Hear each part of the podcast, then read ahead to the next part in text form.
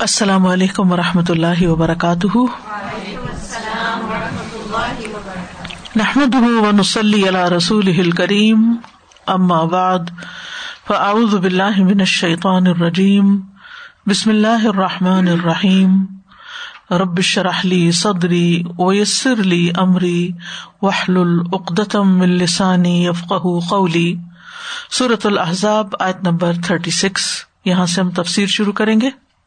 وما كان لمؤمن ولا مؤمنة إذا قضى الله ورسوله أمرا ورسوله أمرا أن يكون لهم الخيرة من أمرهم ومن يعص الله ورسوله فقد ضل ضلالا مبينا وَإِذْ تَقُولُ لِلَّذِي أَنْعَمَ اللَّهُ عَلَيْهِ وَأَنْعَمْتَ عَلَيْهِ أَمْسِكْ عَلَيْكَ زَوْجَكَ وَاتَّقِ اللَّهَ وَتُخْفِي فِي نَفْسِكَ مَا اللَّهُ مُبْدِيهِ وَتَخْشَى النَّاسَ وَاللَّهُ أَحَقُّ أَن تَخْشَاهُ فَلَمَّا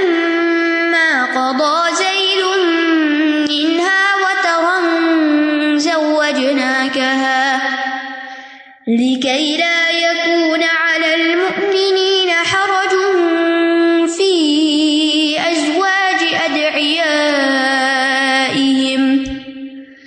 إِذَا قَضَوْا مِنْهُنَّ وَطَرًا وَكَانَ أَمْرُ اللَّهِ مَفْعُولًا ما كان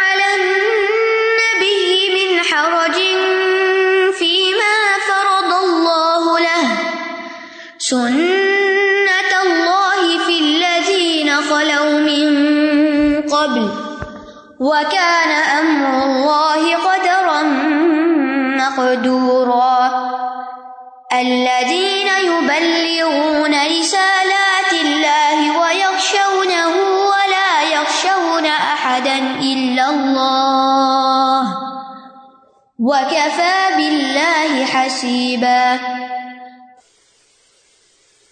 وما كان لمؤمن ولا مؤمنة إذا قضى الله ورسوله أمرا أن يكون لهم الخيرة أن يكون لهم الخيرة من أمرهم ومن يعص الله ورسوله فقد ضل ضلالا جب اللہ اور اس کا رسول کسی معاملے کا فیصلہ کر دے، تو اس کے بعد کسی مومن مرد اور کسی مومن عورت کے لیے جائز نہیں کہ ان کے اس معاملے میں ان کا کوئی اختیار ہو۔ اور جو کوئی اللہ اور اس کے رسول کی نافرمانی کرے گا، تو یقیناً وہ سریح گمراہی میں پڑ گیا۔ پچھلی آیات میں اللہ سبحان تعالیٰ نے نبی صلی اللہ علیہ وسلم کو حکم دیا تھا کہ آپ اپنی بیویوں کو اپنے ساتھ رہنے کا یا اپنے سے الگ ہونے کا اختیار دے دیں تاکہ واضح ہو جائے کہ آپ صلی اللہ علیہ وسلم اپنی ذات کے لیے کسی کو تکلیف نہیں دینا چاہتے۔ اب یہاں یہ فرمایا کہ اس کا یہ مطلب نہیں کہ جس طرح بیویوں کو ساتھ رہنے یا الگ ہونے کا اختیار دیا گیا اسی طرح ہر آدمی کو یہ اختیار ہے کہ وہ آپ صلی اللہ علیہ وسلم کا حکم مانے یا نہ مانے۔ تو شریعت کے احکامات ایسے ہیں کہ جن میں کسی مومن مرد یا مومن عورت کو اپنی مرضی کا اختیار نہیں ہے۔ یعنی ہماری اپنی چوائس پھر نہیں رہتی۔ جو ہمیں حکم دیا گیا ہے اللہ تعالی کی طرف سے یا اس کے رسول صلی اللہ علیہ وسلم کی طرف سے، پھر اس کو منو ان ماننا ہی ہوگا۔ یعنی وہ احکامات، وہ کام جن کا اللہ سبحان تعالی یا اس کے رسول صلی اللہ علیہ وسلم واضح حکم دے دیں اور اس کے کرنے یا نہ کرنے کی کوئی گنجائش نہ دیں۔ اگر وہ خود ہی کوئی گنجائش دے دیں ایکسپشنل رول بتا دیں، تو پھر ٹھیک ہے۔ اس میں گنجائش ہو سکتی ہے، رعایت ہو سکتی ہے۔ یعنی کہ جو چاہے یہ کر لے۔ تو ٹھیک ہے، جو چاہے کر لے، جو نہیں چاہتا نہ کرے۔ لیکن جن معاملات میں ہمیں کوئی چوائس نہیں دی گئی، وہاں ہم اپنی مرضی نہیں کر سکتے۔ یعنی کسی مومن مرد اور عورت کے لیے حلال نہیں کہ جب اللہ اور اس کا رسول ان کے بارے میں کوئی فیصلہ کرے تو وہ اس فیصلے کی مخالفت کرے اس طرح کے اللہ اور اس کے رسول کا فیصلہ کچھ اور ہو اور اس کا فیصلہ کچھ اور ہو۔ کیونکہ جو شخص اللہ اور اس کے رسول کی نافرمانی کرتا ہے، پھر وہ سیدھی راہ سے بہت دور نکل جاتا ہے۔ تو فرمایا، وما کان علی مومن ولا مومنتن یہاں الگ الگ جینڈرس کو خطاب کیا گیا ہے کہ کسی مومن مرد اور کسی مومن عورت کے لیے نہیں یعنی جائز نہیں، درست نہیں، حلال نہیں۔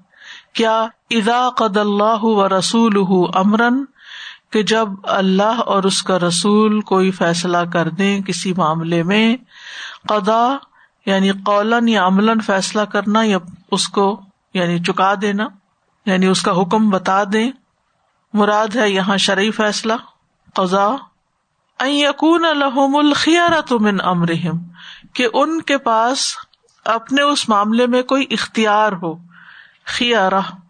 خیارہ کا مانا ہوتا ہے اختیار کرنا۔ کہ آیا وہ اس کام کو کریں یا نہ کریں۔ یہ خارا یقیر اسے ہے، خیارہ۔ دو میں سے ایک کا انتخاب کرنا۔ مومن کا ایمان اس کو اللہ اور اس کے رسول کی نافرمانی سے روک دیتا ہے۔ کیونکہ یہاں پر ماکان علی مومن کی بات کی گئی، کسی مومن کے لیے جائز نہیں۔ یعنی جو ایمان رکھتا ہے وہ ایسا نہیں کرے گا۔ کہ پھر وہ اللہ اور اس کے رسول صلی اللہ علیہ وسلم کے فیصلے کے سامنے اپنی مرضی چلائے۔ کہ وہ ان پر ایمان رکھتا، لہٰذا وہ ان کی بات کو ریسپیکٹ دے گا۔ اور جس کے دل میں ایمان ہوتا ہے، پھر وہ اس طرح سوچ بھی نہیں سکتا کہ وہ ان کی مخالفت کرے یا ان کے خلاف جائے۔ اگر کسی وقت انسان کا نفس یا کسی اور انسان کے پریشر میں آ کر انسان کوئی ایسی حرکت کرنے بھی لگتا ہے کہ جو اللہ اور اس کے رسول کے حکم کے منافی ہوتی ہے، تو اس کا ایمان اس کو روک دیتا ہے۔ اور جس درجے کا ایمان ہوتا ہے، اس درجے کا وہ مقابلہ کر لیتا ہے۔ پھر کسی اور کے سامنے ڈٹ جاتا ہے۔ اس سلسلے میں ہم دیکھتے ہیں کہ ایک واقعہ آتا ہے جلابیب رضی اللہ عنہ کا۔ یعنی یہ اس کی ایک مثال ہے۔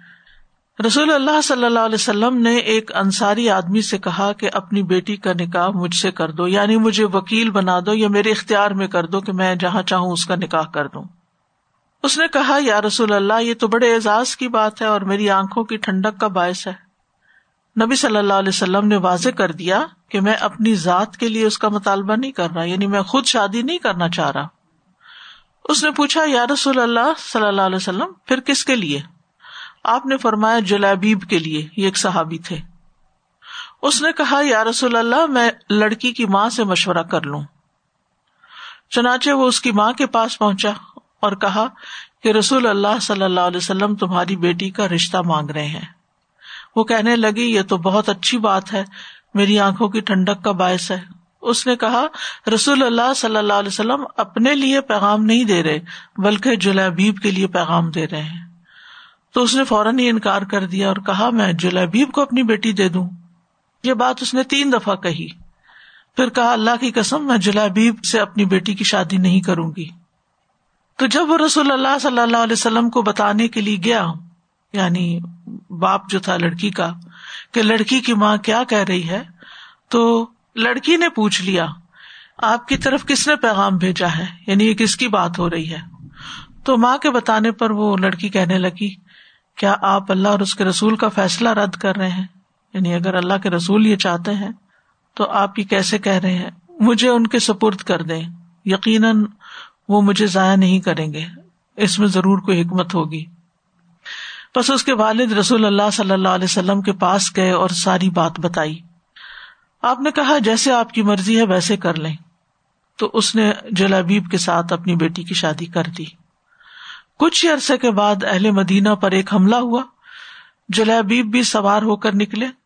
جب جنگ سے فراغت ہوئی تو نبی صلی اللہ علیہ وسلم نے لوگوں سے پوچھا، تم کسی کو غائب پا رہے ہو؟ یعنی کوئی مسنگ تو نہیں؟ لوگوں نے کہا، یا رسول اللہ، فلاں فلاں ہمیں نہیں مل رہے۔ تو آپ نے فرمایا، لیکن مجھے جلیبیب غائب نظر آ رہا ہے۔ اسے تلاش کرو۔ لوگوں نے اسے تلاش کیا تو وہ سات آدمیوں کے پاس مل گئے۔ جلیبیب نے ان ساتوں کو قتل کیا، بعد میں خود بھی شہید ہو گئے۔ نبی صلی اللہ علیہ وسلم تشریف لائے، ان کے پاس کھڑے ہو کر فرمایا، اس نے سات آدمیوں کو قتل کیا ہے۔ بعد میں مشرقین نے اسے شہید کر دیا ہے۔ یہ مجھ سے ہے اور میں اس سے ہوں۔ یہ جملے آپ نے دو تین بار فرمائے۔ پھر جلابیب کو آپ نے بازو پر اٹھا لیا۔ یعنی زمین پہ تھے سر اٹھا کے جیسے بازو پہ رکھتے ہیں۔ اور جب تک جلابیب کی قبر کھودی گئی، جب تک رسول اللہ صلی اللہ علیہ وسلم کے بازو کے علاوہ جلابیب کے لیے کوئی چارپائی نہ تھی، پھر آپ نے ان کو قبر میں لٹا دیا۔ اسحاق بن عبد اللہ کہتے ہیں، کیا آپ کو پتا ہے نبی صلی اللہ علیہ وسلم نے اس لڑکی کو کیا دعا دی تھی؟ یعنی جب اس نے یہ فیصلہ کر لیا۔ اللہ سب علیہ الخیر سبن ولا تجل عیشہ کدن کدن آپ نے دعا کی، اے اللہ، اس بچی پر خیر کو خوب انڈیل دے اور اس کی زندگی کو مشقت والی نہ بنانا۔ یعنی اب شوہر تو چلا گیا۔ اس کے بعد انصار میں کوئی ایسی لڑکی نہ تھی جو اس سے زیادہ خرچ کرتی ہو۔ یعنی حالانکہ وہ بیوہ ہو گئی تھی، لیکن سب سے زیادہ اس کے پاس خرچ کرنے کو ہوتا تھا۔ اس آیت کے شان نزول کے بارے میں یہ بھی کہا جاتا ہے کہ یہ حضرت زینب رضی اللہ عنہا کے نکاح کے سلسلے میں نازل ہوئی تھی۔ زید بن حارثہ رضی اللہ عنہ جو اگرچہ اسلح نرب تھے، لیکن کسی نے انہیں بچپن میں زبردستی پکڑ کر بطور غلام بیچ دیا تھا۔ آپ صلی اللہ علیہ وسلم سے خدیجہ رضی اللہ تعالی عنہا کے نکاح کے بعد خدیجہ رضی اللہ عنہا نے انہیں آپ کو ہبا کر دیا تھا۔ کہتے ہیں کہ پہلے حکیم بن ہزام نے ان کو خریدا تھا، انہوں نے حضرت خدیجہ کو دیا اور حضرت خدیجہ نے نبی صلی اللہ علیہ وسلم کو دیا۔ بعض کہتے ہیں کہ حضرت خدیجہ نے خود خریدا تھا اس کو۔ چونکہ حضرت زید کی عادات بہت پسند آئی نبی صلی اللہ علیہ وسلم کو، تو آپ نے انہیں آزاد کر کے اپنا بیٹا بنا لیا۔ اور پھر جب ان کی شادی کا وقت آیا، تو ان کے نکاح کے لیے اپنی پپھی زاد حضرت زینب رضی اللہ عنہا کو نکاح کا پیغام بھیجا۔ اس پر انہیں خود حضرت زینب کو اور ان کے بھائی کو خاندانی وجاہت کی بنا پر تعمل ہوا کہ یہ تو غلام تھا اور وہ ایک اعلی خاندان سے تعلق رکھتی ہیں۔ اس پر یہ آیت نازل ہوئی۔ تو اس کا مطلب یہ آیت کا کہ اللہ اور رسول کے فیصلے کے بعد کسی مومن مرد اور عورت کو یہ اختیار نہیں رہتا کہ وہ پھر اپنی مرضی کرے بلکہ اس کے لیے ضروری ہے کہ وہ سر تسلیم کم کر دے۔ چنانچہ اس آیت کے سننے کے بعد حضرت زینب رضی اللہ عنہا نے اپنی رائے پر اصرار نہیں کیا اور یوں حضرت زید کے ساتھ ان کا نکاح ہو گیا۔ تو اس سے یہ پتا چلتا ہے کہ جب آپ کسی کام کا حکم دیں تو وہ کام کرنا واجب ہو جاتا ہے، اس میں اختیار نہیں رہتا۔ اگرچہ وہ شرن واجب اور ضروری نہ بھی ہو، جیسے ان دو کیسز میں ہم دیکھتے ہیں۔ تو بہرحال اب یہ ہوا کہ حضرت زینب رضی اللہ عنہا اور ان کے بھائی جو انکار کر رہے تھے پہلے، وہ بھی راضی ہو گئے اور نکاح ہو گیا۔ تو اس آیت سے جو باتیں ہمیں پتہ چلتی ہیں، وہ یہ کہ نبی کا فیصلہ اللہ کے فیصلے جیسا ہے۔ کیونکہ اللہ سبحان و تعالیٰ نے اس کو اپنے فیصلے کے ساتھ بیان فرمایا۔ دوسری بات یہ کہ ہر قسم کی بھلائی اللہ اور اس کے رسول کے فیصلے میں ہے۔ چاہے لوگ اس کو ناپسند کریں۔ اس لیے دین کے معاملے میں کبھی جھجک نہیں ہونی چاہیے۔ دین کے کسی حکم پر عمل کرتے ہوئے۔ اور اسے کوشچن نہیں کرنا چاہیے۔ جب صحیح سری آیت سامنے آ جائے، حدیث سامنے آ جائے، تو پھر ایسے اور پھر ویسے۔ نہیں۔ اللہ تعالی سے بڑھ کر علم کس کا ہے اور حکمت کس کی ہے؟ اور رسول اللہ صلی اللہ علیہ وسلم سے بڑھ کر انسانوں میں سے کس کا علم اور حکمت ہو سکتی ہے؟ کیونکہ آپ براہ راست وہی سے تعلیم لے رہے تھے۔ اللہ تعالیٰ کی طرف سے آپ کو احکامات سکھائے جاتے تھے۔ انسان اگرچہ آزاد ہے، لیکن شریعت کے معاملے میں آزاد نہیں ہے۔ یعنی دین کے معاملے میں ہم آزاد نہیں ہیں، ہم پابند ہیں اور اسی پابندی کو عبادت کہا جاتا ہے۔ عبادت کا لفظ ابد سے ہے اور ابد کہتے ہیں غلام کو۔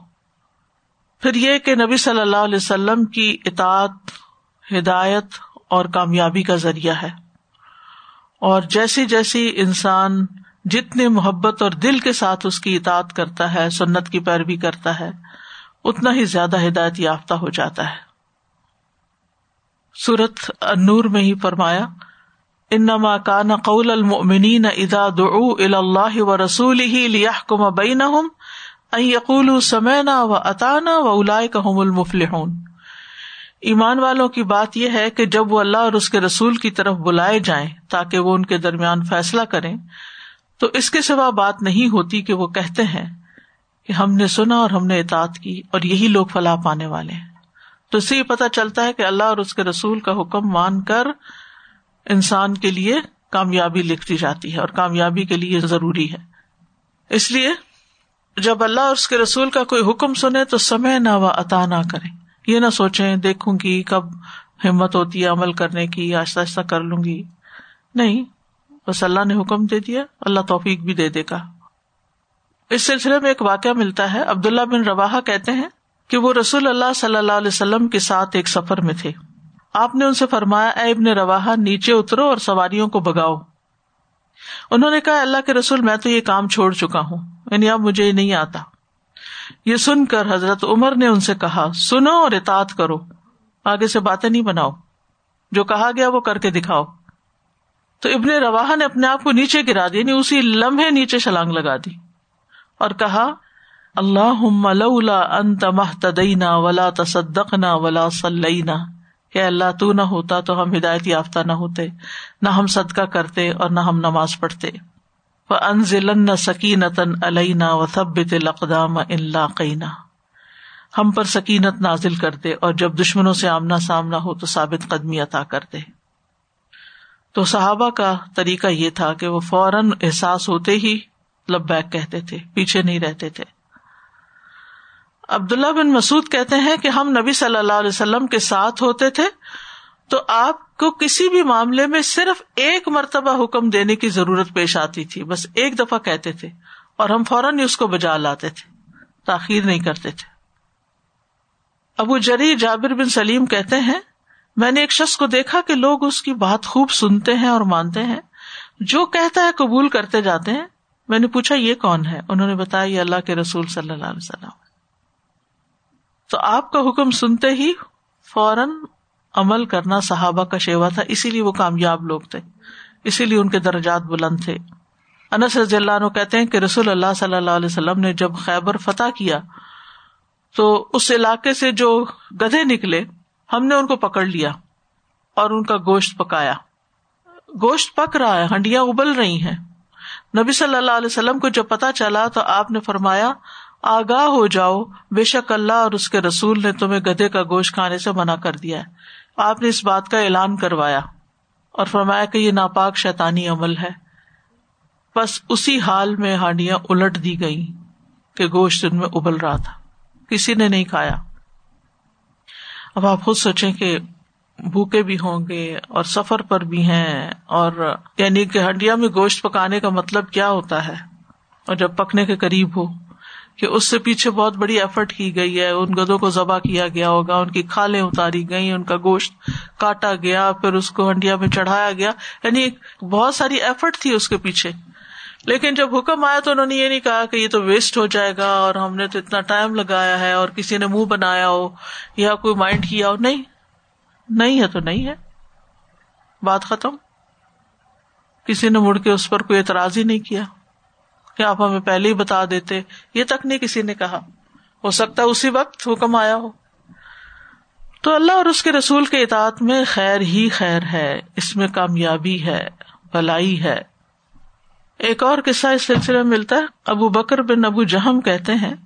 میں نے فاطمہ بنتے قیس سے سنا، وہ کہہ رہی تھی کہ ان کے شوہر نے انہیں تین طلاقیں دی تو رسول اللہ صلی اللہ علیہ وسلم نے انہیں رہائش دی، نہ خرچ۔ یعنی ان کے شوہر نے بھی ان کو کچھ نہیں ملا نہیں طلاق کے بائنا جب ہو جاتی ہے تو شوہر کے اوپر کوئی ذمہ داری نہیں رہتی۔ وہ کہتی کہ رسول اللہ صلی اللہ علیہ وسلم نے مجھے فرمایا کہ جب عدت سے آزاد ہو جاؤ تو مجھے اطلاع دینا۔ تو میں نے آپ کو اطلاع دی۔ معاویہ، ابو جہم اور اسامہ بن زید نے ان کی طرف پیغام بھیجا یعنی شادی کے لیے۔ تو رسول اللہ صلی اللہ علیہ وسلم نے فرمایا، معاویہ تو فقیر ہے، اس کے پاس مال نہیں۔ ابو جہم تو بہت مارنے والا ہے اور اسامہ بن زید ٹھیک ہے۔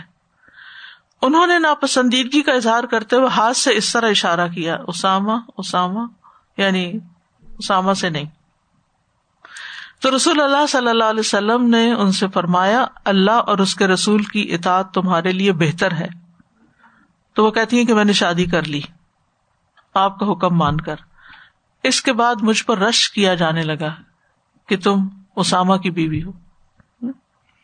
تو بہرحال بعض فیصلے مشکل ہوتے ہیں، بعض حکم ماننے بڑے مشکل ہوتے ہیں، لیکن جب انسان مان جاتا ہے تو اس کے لیے زندگی میں خیر ہی خیر ہوتی ہے۔ اللہ و رسول فقط دلال مبینہ ومیا اللہ اور جو کوئی اللہ کی نافرمانی کرے۔ و رسول اور اس کے رسول کی۔ ان دونوں میں سے کسی ایک کی یا دونوں کی؟ فقط دل دلال مبینہ وہ تو کھلی گمراہی میں جا پڑا۔ یعنی اس نے کھلا ظلم کیا، بہت بڑی غلطی کر دی۔ یہاں پر آپ دیکھیے کہ جو کہا گیا نا میاں اللہ و رسول فقط دل دلال مبینہ ایک طرف فلاح ہے اور دوسری طرف دلال مبین ہے، کھلی گمراہی ہے۔ یعنی انسان پھر سیدھی راہ سے بھٹک جاتا ہے جو سنت کی پیروی نہیں کرتا۔ اور پھر جو لوگ فرما برداری نہیں کرتے اللہ اور اس کے رسول کی، اور خاص طور پر رسول اللہ صلی اللہ علیہ وسلم کی، جیسے کہ آیت میں آیا، تو انہیں ڈرنا چاہیے کہ وہ کسی فتنے میں مبتلا نہ ہو جائے کسی مصیبت میں گرفتار نہ ہو جائے فل یا الدین یو خالف ان امری ان تسی بہم فتن تن او یوسی بہم عذاب العلیم تو بہرحال، اس آیت سے جو اہم سبق ہمیں ملتا ہے وہ یہی ہے کہ صرف یہ کہنا کہ جو قرآن میں ہے میں وہ مانوں گا اور سنت میں جو ہے وہ میرے لیے لازم نہیں۔ چاہے آپ کو مشکل ہو کسی سنت پر عمل کرنا، چاہے چھوٹی چھوٹی چیزیں کیوں نہ ہو اگر آپ یہ یاد رکھیں کہ اس میں کامیابی ہی ہے، اس میں فائدہ ہی ہے، اس میں برکت ہی ہے، تو ہو سکتا ہے اس کی برکت سے زندگی کے کتنے ہی مسائل حل ہو جائیں۔ چھوٹی چھوٹی چیز، جیسے دائیں ہاتھ سے کھانا، دائیں ہاتھ سے پینا بیٹھ کے کھانا پینا، پھر اسی طرح پانی کو پینے کا ایک خاص طریقہ جو سنت سے پتہ چلتا ہے، اس کو فالو کرنا، جوتا دائیں طرف سے پہننا، اتارتے ہوئے بائیں طرف سے اتارنا۔ اب ہے تو چھوٹی سی بات، کون دیکھ رہا ہوتا ہے کہ ہم جوتا پہن رہے ہیں یا اتار رہے ہیں؟ لیکن اس وقت ہم اللہ کی نگاہ میں ہوتے ہیں کہ ہم کس دل سے کیا کام کر رہے ہیں؟ دائیں سے شروع کیا یا بائیں سے؟ کوئی ہمیں ٹوکے گا بھی نہیں، کیونکہ ہمارے آس پاس بھی بعض اوقات کوئی سنت جانے ہوئے لوگ تھوڑی رہتے ہیں کہ وہ ہمیں منع بھی کریں گے۔